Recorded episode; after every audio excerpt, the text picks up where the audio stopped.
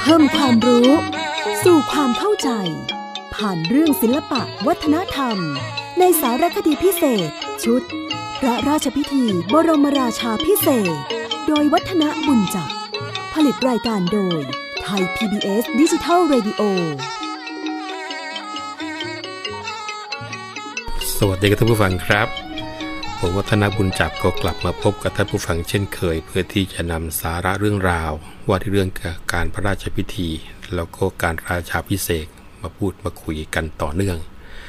เราได้คุยกันเกี่ยวกับเรื่องของการพิธีบรมราชาพิเศษแล้วก็ปฐมบรมราชโองการของกษัตริย์ในสมัยรัตนโกสินทร์มาถึงรัชกาลที่ 8 นะครับ ซึ่งก็คงจะต้องบอกว่าเราก็คงจะเข้าใจว่าในสมัยของรัชกาลที่ 8 นั้น พระองค์ท่านเสด็จสวรรคตก่อนที่จะมีการพิธีบรมราชาพิเศษแล้วก็เหตุแห่งการที่ไม่ได้มีการบรมราชาพิเศษนั้น ก็มีปัจจัยหลายอย่างประกอบกัน นับแต่ว่าพระองค์ท่านนั้นประทับอยู่ในต่างประเทศเป็นส่วนใหญ่ แล้วก็สถานการณ์ของโลกนั้นค่อนข้างจะตึงเครียด โดยเฉพาะยิ่งเรื่องของการเกิดสงครามโลกนะครับ ก็เลยไม่มีเวลาอันเหมาะอันควร ในการที่จะจัดการพระราชพิธีสำคัญนี้ขึ้นมา แล้วก็ในช่วงเวลาของการจัดพิธีบรมราชาพิเศษในแต่ละราชการท่านผู้ฟังก็จะสังเกตได้ว่า เวลานั้นจะแตกต่างกัน ในบางราชการก็จัดการพิธีบรมราชาพิเศษในช่วงที่ยังไว้ทุกข์ในหลวงที่อยู่ในพระบรมโกศแล้วก็ในบางราชการนั้นก็มีการทิ้งห่างจากการสวรรคตของกษัตริย์พระองค์ก่อนนั้นเป็นเวลายาวนาน ดังเช่น การที่พระบาทสมเด็จพระปรมินทรามหาภูมิพลอดุลยเดชพระบรมนาถบพิตรรัชกาลที่ 9 การที่จะขึ้นเป็นกษัตริย์นั้น เรียกกันว่าการจัดบรมราชาพิเศษหลังการสวรรคตของพระบาทสมเด็จพระปรมินทรามหาอนันทมหิดลเกือบเกือบ4ปีเลยนะครับ เพราะว่าพระองค์ท่านนั้นประกอบการพระราชพิธีบรมราชาพิเศษเมื่อวันที่ 5 พฤษภาคม พุทธศักราช 2493 นะซึ่งในการครั้งนั้นก็ดำเนินการตามที่อยู่ในโบราณราชประเพณี แต่ว่าจะสังเกตแต่อย่างหนึ่ง ปฐมบรมราชโกองค์การของพระองค์ท่านนั้น จะแตกต่างไปจากที่เคยมีเนื้อหาสาระตามที่อยู่ในพระราชองค์การของกษัตริย์พระองค์ก่อนๆ เพราะว่าทรงมีปฐมบรมราชองค์การว่า เราจะครองแผ่นดินโดยธรรม เพื่อประโยชน์สุขแห่งมหาชนชาวสยาม ความหมายตรงนี้มีนัยยะที่ต้องบอกว่าลึกซึ้ง เนื่องจากว่าไม่ได้มีการใช้คำฟุ่มเฟือยอะไรเลย ทุกคำกระชับและมีความหมาย จะตัดคำใดออกไม่ได้เลย ในการที่จะแสดงถึงพระราชปณิธานของพระองค์ท่านผ่านพระปฐมบรมราชโองการ ที่ได้ประทานเอาไว้นะครับ นี่ถือเป็นหนึ่งพระอัจฉริยภาพของพระองค์ท่านเหมือนกัน จากการที่บ้านเมืองได้มีการเปลี่ยนแปลงการปกครอง ที่เคยเป็นสบูรณาญาสิทธิราช พระองค์ท่านถือว่าเป็นกษัตริย์ที่อยู่ในระบอบประชาธิปไตยอย่างเต็มพระองค์เป็นพระองค์แรก วิธีการนำเสนอพระปฐมบรมราชโองการของพระองค์ท่านนั้นจะเป็นแนวทาง ให้เกิดขึ้นในรัชกาลที่ 10 อย่างไร เดี๋ยวเราคงจะได้รู้กันนะครับ คราวนี้เรามาคุยเรื่องที่สืบเนื่องกันต่อ เกี่ยวกับลักษณะของพระราชพิธีบรมราชาพิเศษนะครับท่านผู้ฟังคงได้รับรู้เรื่องราวต่างๆ จากการที่มีสื่อต่างๆนำเอาเรื่องราวมาพูดมาคุยเกี่ยวกับการพระราชพิธีนี้กัน เราคงจะต้องบอกว่าถ้ามามุ่งมองเฉพาะในสมัยรัตนโกสินทร์นะครับ ในการพระราชพิธีบรมราชาพิเศษนั้นก็จะมีขั้นตอนเป็นลำดับพิธีเป็น 3 ขั้นด้วยกัน ขั้นแรกก็ได้แก่พระราชพิธีเบื้องต้นนะครับ ถัดไปก็จะเป็นพระราชพิธีบรมราชาพิเศษและสุดท้ายตามด้วยพระราชพิธีเบื้องปลายนะซึ่งในขั้นตอนแล้วก็รายละเอียดของการพระราชพิธีนั้นก็มีการปรับเปลี่ยนให้เหมาะสมตามกาลสมัยจนกระทั่งถึงรัชกาลปัจจุบัน สำหรับพระราชพิธีเบื้องต้นนั้น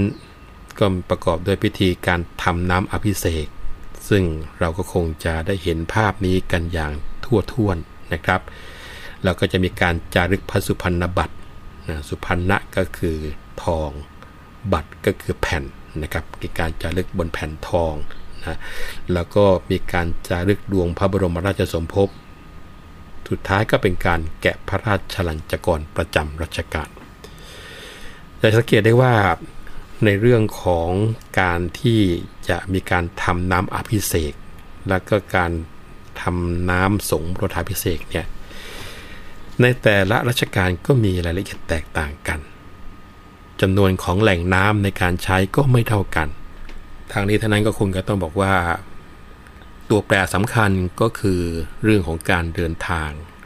เรื่องของความสะดวกในการที่จะไปตักน้ำซึ่ง จะสังเกตได้ว่าในอดีตนั้นนะครับจำนวนของแหล่งน้ำในการที่จะนำมาใช้ในการทำพิธี ก็ไม่ได้มากมายเท่าไหร่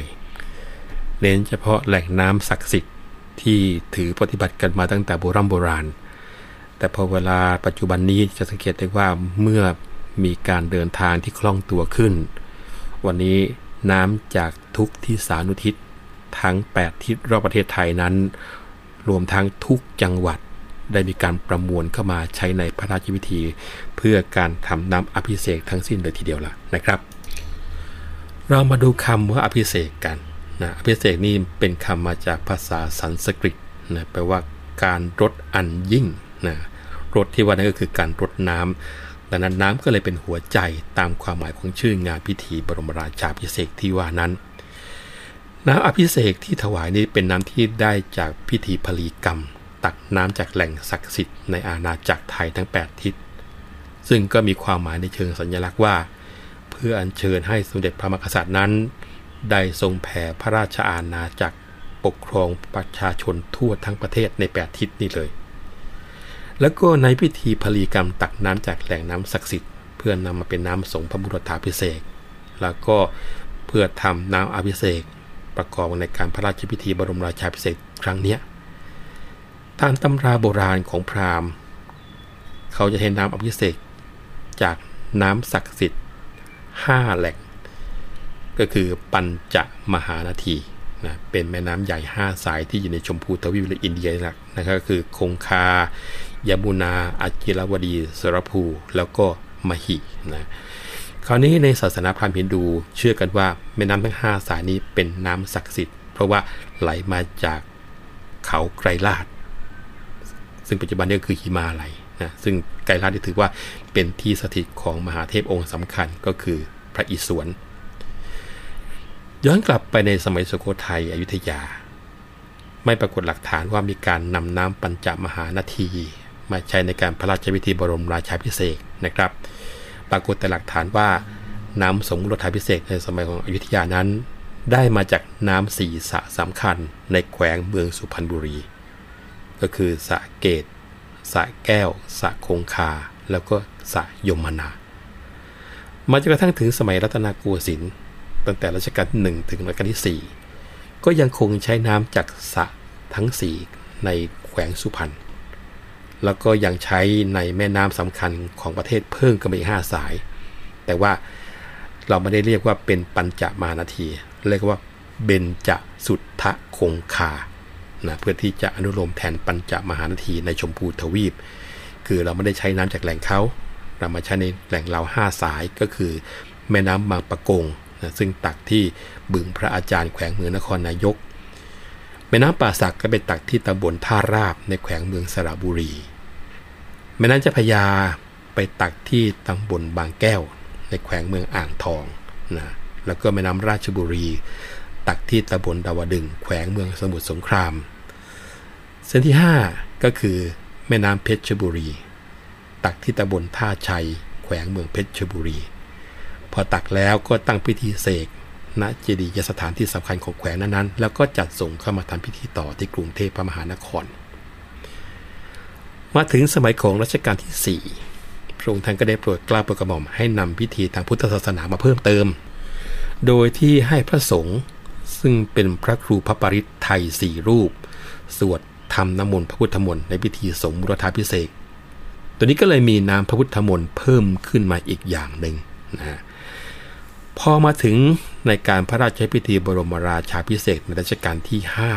5น้ำสงฆ์รุทาพิเศษในการพระราชพิธีครั้งแรกเมื่อพุทธศักราช 2411 นะครับ ก็ใช้น้ำเบญจสุทธคงคา และก็น้ำจากสีสะของสุพรรณ จนกระทั่งพุทธศักราช 2415 พระองค์ท่านนั้นก็ได้เสด็จพระราชดำเนินประเทศอินเดีย ครั้งนั้นแหละครับ ก็ทรงนำน้ำจากปัญจมหานาทีตามตำราพราหมณ์กลับติดพระองค์มาด้วย ดังนั้นเมื่อมีการสมมุรทาพิเศษในการพระราชพิธีบรมราชาพิเศษครั้งที่ 2 เมื่อพุทธศักราช 2416 ก็เลยมีปัญจมหานาทีเจือลงในน้ำเบญจสุทธคงคา และก็น้ำจากศีรษะที่เคยใช้อยู่ พอมาถึงรัชกาลที่ 6 พระราชพิธีบรมราชาพิเศษเฉลิมพระราชมนเทียนเมื่อปีพุทธศักราช 2453 ก็ใช้น้ำเช่นเดียวกับการพิธีบรมราชาพิเศษครั้งที่ 2 เมื่อครั้งรัชกาลที่ 5 แล้วก็ทรงพระกรุณาโปรดเกล้าโปรดกระหม่อม ให้ตั้งการพระราชพิธีบรมราชาพิเศษสมโพธิเมื่อพุทธศักราช 2454 ซึ่งครั้งนั้น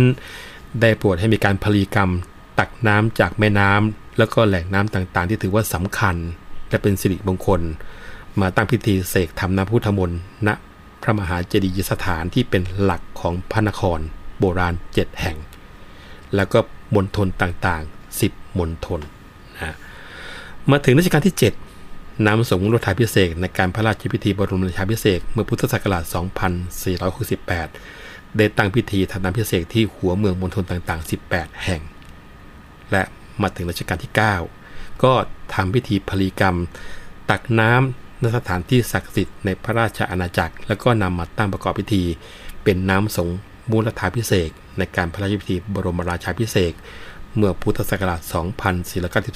2493 ทำพิธีเสกน้ำที่เจดีย์สถาน และก็พระอารามต่างๆ ในราชอาณาจักรจำนวน 18 แห่ง เท่ากับสมัยของรัชกาลที่ 7 นะครับ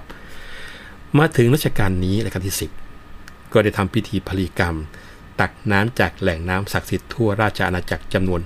107 แห่งใน 76 จังหวัดตามโบราณราชประเพณี แล้วก็ตั้งพิธีทำน้ำอภิเษกณพระอาราม พุทธเจดีย์สถานสำคัญประจำจังหวัด แล้วก็จัดส่งเข้ามาทำพิธีเสกน้ำอภิเษกรวม ที่วัดสุทัศน์เทพวรารามกรุงเทพมหานคร ก่อนที่จะนำไปใช้ในการบรมราชาพิเศษของพระองค์ท่านนะครับเอาละครับวันนี้ช่วงเวลาของรายการหมดลงแล้วผมวัฒนบุญจับคุณต้องขอลาไปก่อนนะครับ สวัสดีครับ ติดตามรับฟังรายการย้อนหลังได้ที่เว็บไซต์และแอปพลิเคชันไทย PBS Radio ไทย PBS ดิจิทัล Radio วิทยุข่าวสารสาระ เพื่อสาธารณะและสังคม